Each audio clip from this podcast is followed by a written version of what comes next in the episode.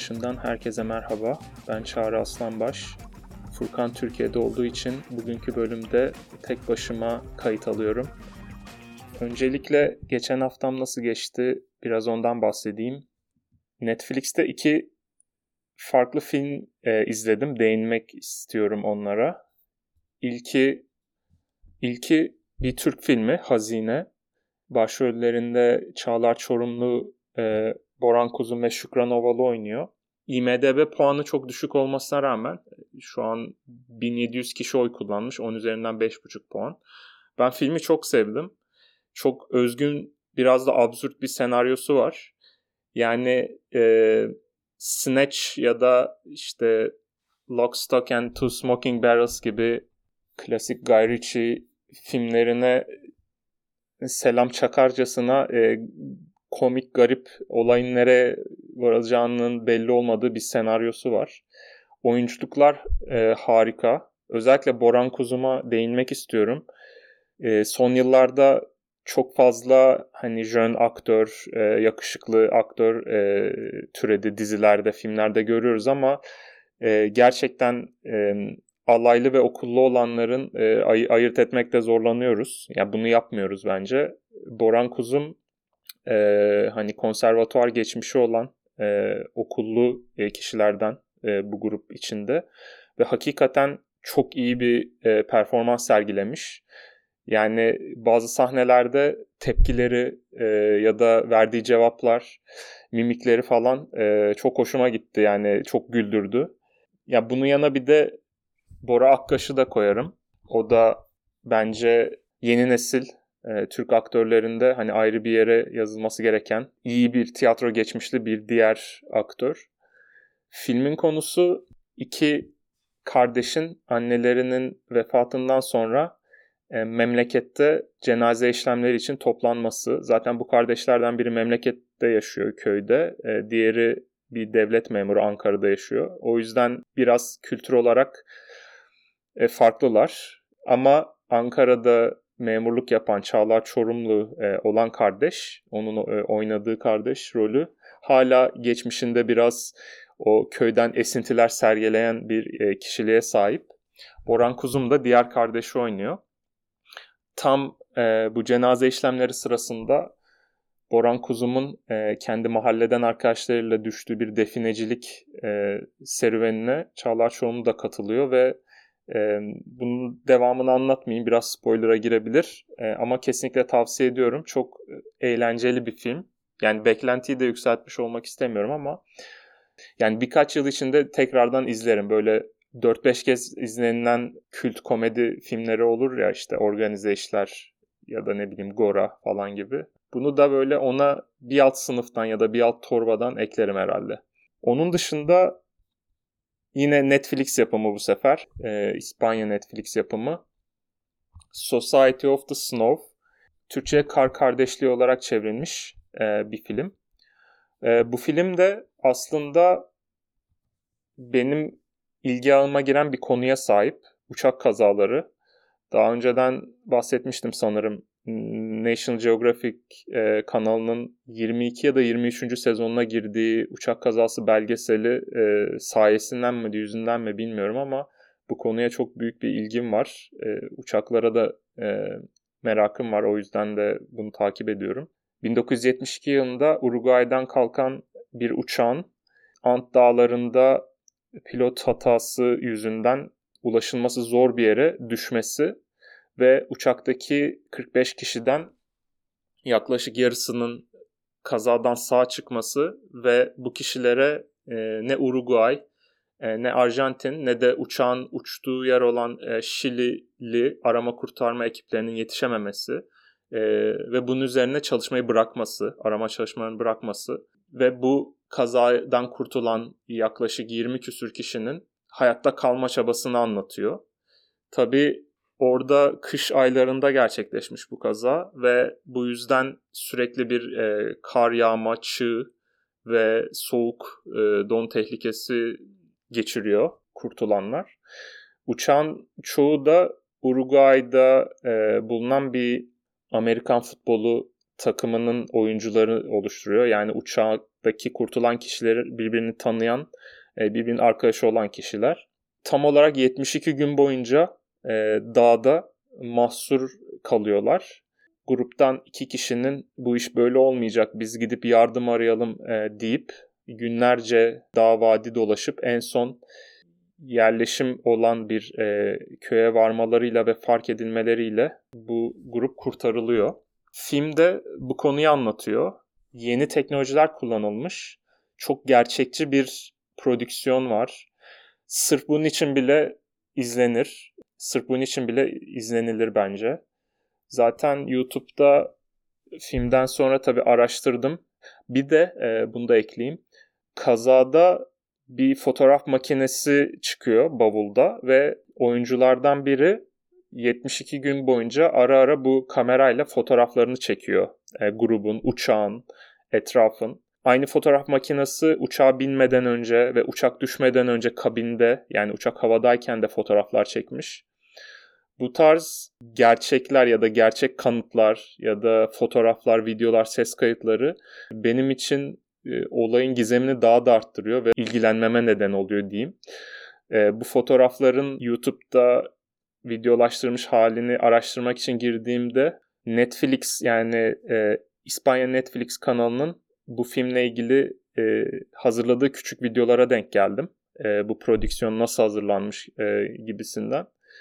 E, özellikle yapay zeka kullanarak e, çok fazla iş yapılmış. Ant dağlarının konumu ve zorlu kış şartlarının işte kardaki ayak izlerinin uçağın kaza sırasında yerde çıkarttığı iz vesaire gibi bir sürü şeyi e, özellikle kaza anında uçağın e, ortadan ikiye ayrılması ve bu iki ayrılma kısmının çok iyi bir şekilde filmde ele alınması. Yani çok gerçekçi gözüküyor. Uçağın içinden insanlar fırlıyor vesaire.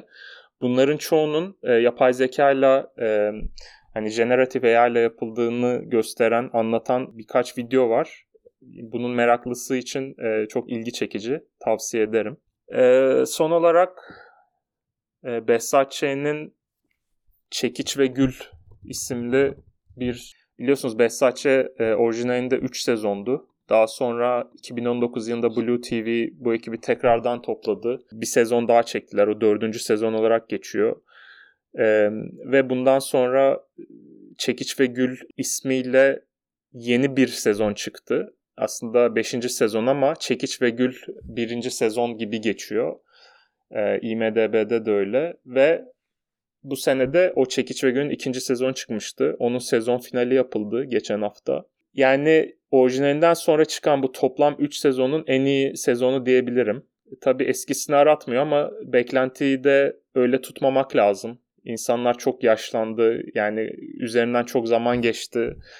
Ee, biz aynı biz değiliz. Ee, işte Harun oynamıyor tabii doğal olarak. Ee, onun da bir etkisi var. Beğenmediğim nokta hayalet karakterinin biraz böyle hiç kalifiye olmayan, sulu sulu şakalar yapan, her lafı tersleyen, böyle ciddi olmayan lakayt, labali bir e, karakter gibi yapılmış. Gerçi son bölüm e, birkaç kritik noktayı yakalıyor ama o eski hayaletten eser yok. E, beni biraz o rahatsız etti ama yani Versace her türlü izlenir diyelim e, ve hazır Furkan yokken biraz da spordan bahsedeyim. Geçen hafta snooker'la başlayayım. Ronnie O'Sullivan e, Snooker World Grand Prix'i kazandı e, bu turnuvayı. Finalde de Judd Trump'ı yendi. Kişisel olarak bence bana e, çoğu snooker sever dinleyicimiz de katılacaktır. E, Ronnie O'Sullivan'ın e, Judd Trump'la oynadığı finaller, e, yani bunların yeri ayrı bende. E, Mark Mark Selby'nin oynadığı finalleri de seviyorum ama e, özellikle bu iki kişinin finali benim için ayrı bir yer tutuyor. E, Judd Trump, e, Ronnie O'Sullivan'ın e, veliahtı olarak tabii yıllar önce profesyonel seviyeye çıktı. Bence hala tam o patlamayı yapamadı. Dünya şampiyonluğunu kazandıktan sonra bir e, tamam üstündeki stresi attı. Şimdi gelecek e, turnuvalar.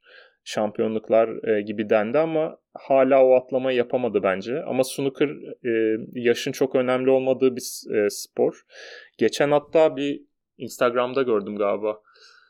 Ronnie O'Sullivan'ın e, 34 yaşı galiba 34'tü. 34 yaşından önceki kazandığı turnuva sayılarıyla 34 yaşından sonraki kazandığı turnuva sayıları aşağı yukarı birbiriyle aynı. Şu an 48 yaşında. Hani bu sporun aslında yaşın, yaşa bakmadığının e, en büyük e, ispatlarından biri bence. Zaten kendisi de turnuvayı kazandıktan sonra e, verdiği demeçte e, yaşa çok takılmıyorum. Oynamak istediğim kadar e, yani gidebildiğim kadar oynayacağım e, şeklinde bir açıklama yaptı. Tabii yani buna en çok sevinen snooker severler olacak. Bakalım şimdi bu üç büyük e, turnuvada e, 8 şampiyonluğa daha da yaklaştı tabii bu Masters şampiyonluğundan sonra.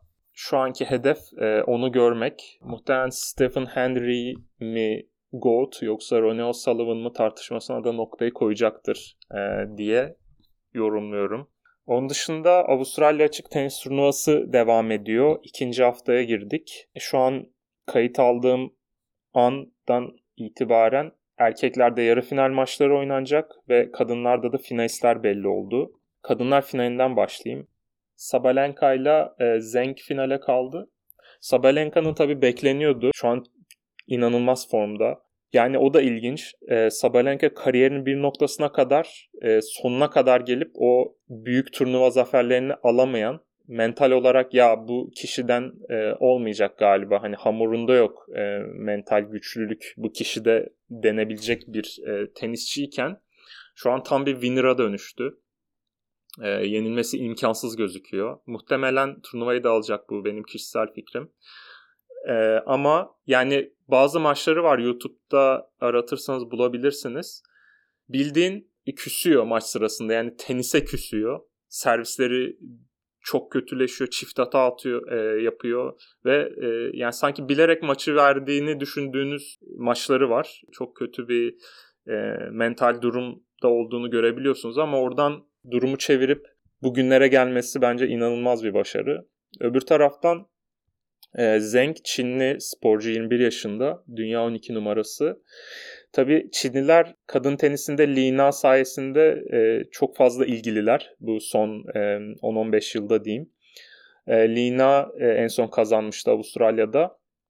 E, Zeng de tabii e, çeyrek finale, yarı finale kalınca şimdi finale kaldı. Lina da Avustralya'ya gitmiş. Orada e, röportaj verirken e, Eurosport e, kanalında gördüm. Yani bunu önemsiyorlar. Arkasında e, koca bir millet var. Yani onun moraliyle maça ayrı bir psikolojide çıkacağını düşünüyorum. Bu maçta sürpriz olabilir o yüzden. Ya biraz önce Sabalenka'yı çok övdüm ama her an her şey olabilir. Kadın tenisi tabii e, Grand Slam de olsa e, toplam 3 set üzerinden oynanıyor. 2 alan kazanıyor. O yüzden her an her şey olabilir. Erkeklerde de turnuvanın sürprizi e, Zverev çeyrek finalde Alcaraz'ı eledi. E, Zverev de aslında biraz önce Sabalenka'da değindim. Mental olarak belli bir eşiği halen geçememiş bir e, oyuncu olarak e, görülüyor. Görüldü.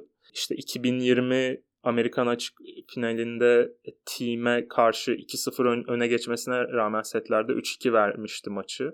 Ve e, erkekler Grand Slam tarihinde e, 2-0'dan dönüp maçın kazanıldığı ilk e, maç olmuştu mental olarak hep zayıftı. İkinci servisi çok kötüydü. Zaten mental şeyde birleşince çift hataya çok yatkın. E, stresli oyunları, puanları iyi oynayamayan, hafif de hani şımarık bir e, izlenim veren e, bir oyuncuyken e, Fransa açıkta 2022 yılında yaşadığı o yarı finalde Nadal'la oynarken e, yaşadığı o ayak e, bileği sakatlığından itibaren e, yaklaşık bir yıl sahalardan uzak kaldı. Şimdi ise e, tekrar yavaş yavaş tırmanıyor.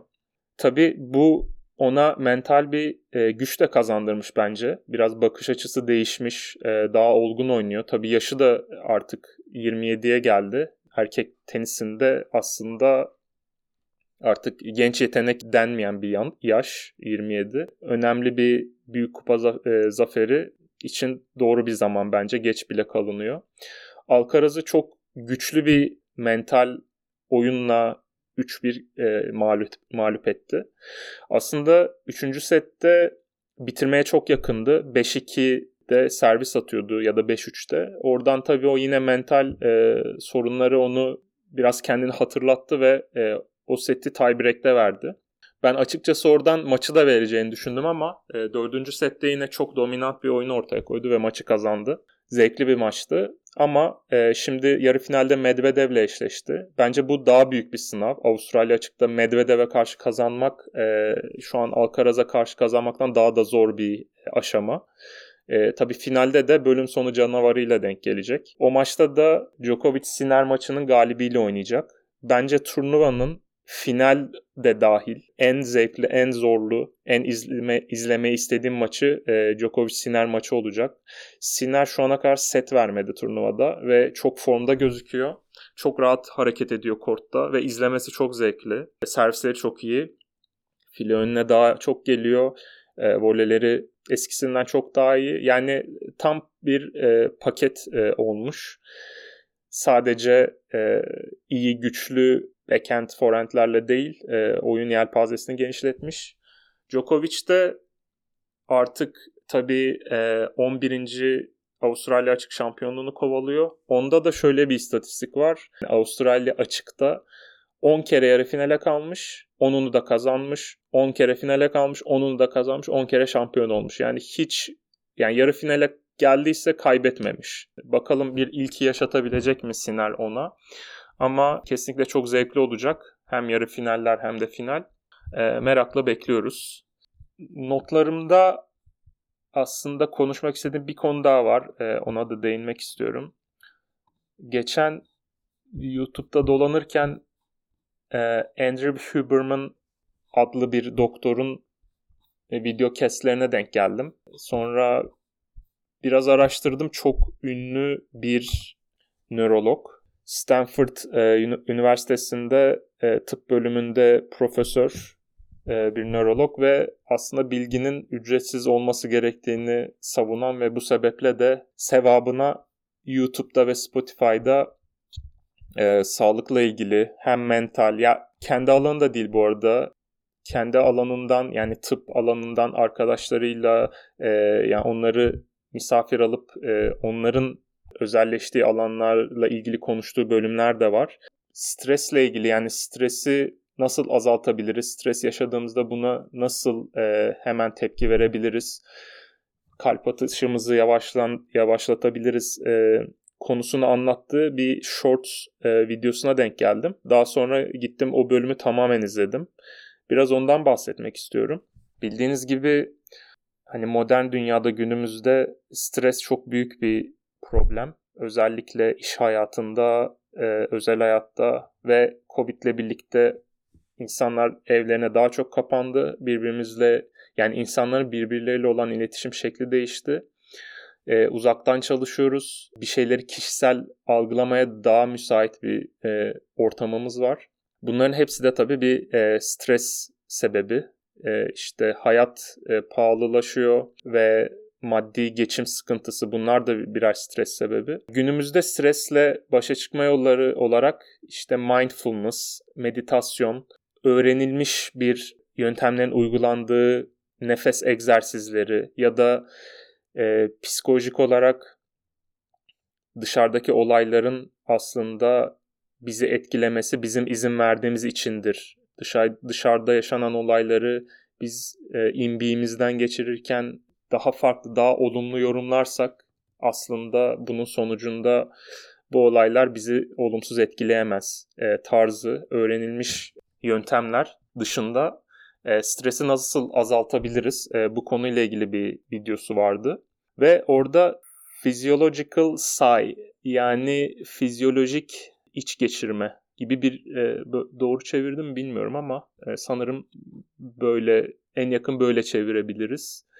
Öyle bir yöntemden bahsediyor. Bu yöntemin farkı olarak da biraz önce anlattığım gibi yani stresli bir durum oldu. Hemen dur ne yapıyorduk burada? Ha şöyle düşünüyorduk falan gibi hani öğrenilmiş sürekli pr- pratik edilmesi gereken yöntemleri uygulamak yerine aslında e, fiziksel olarak gerçekten kalp atışımızı, e, kalbimizin e, pompaladığı kanın hızını azaltmak için fiziksel olarak nasıl e, yapabiliriz, ne yapabiliriz'i hedefleyen bir yöntem.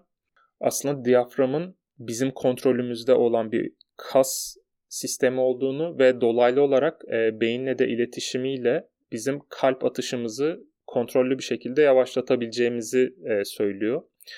Bunun bilimsel olarak mümkün olduğundan bahsediyor. Bunun için aslında bu yöntem yani e, physiological sigh yöntemi hızlı bir şekilde derin bir nefes alıp sonra nefes vermeden çok kısa bir nefes daha alıp yani ardı ardına iki nefes alıp sonra daha uzun ve derin e, nefes vermeden oluşan bir yöntem olduğunu söylüyor. Peki neden iki kez üst üste ne- nefes alıyoruz? Ee, kısaca ondan bahsedeyim. Derin nefes aldığımızda diyaframımız aşağı iniyor. Tabi bildiğiniz gibi ve e, akciğerler büyüyor. E, içi havada olduğu için. Akciğerlerin iki lobunun arasında bulunan kalp de büyüyecek yer sahibi oluyor ve o da büyüyor. O büyüyünce e, içinden geçen kanın hızı azalıyor ve beyin kalbe sinyal gönderiyor daha hızlı at diye. Aslında bu e, stresle mücadele ederken istemeyeceğimiz bir şey. Bu noktaya sonra geleceğim.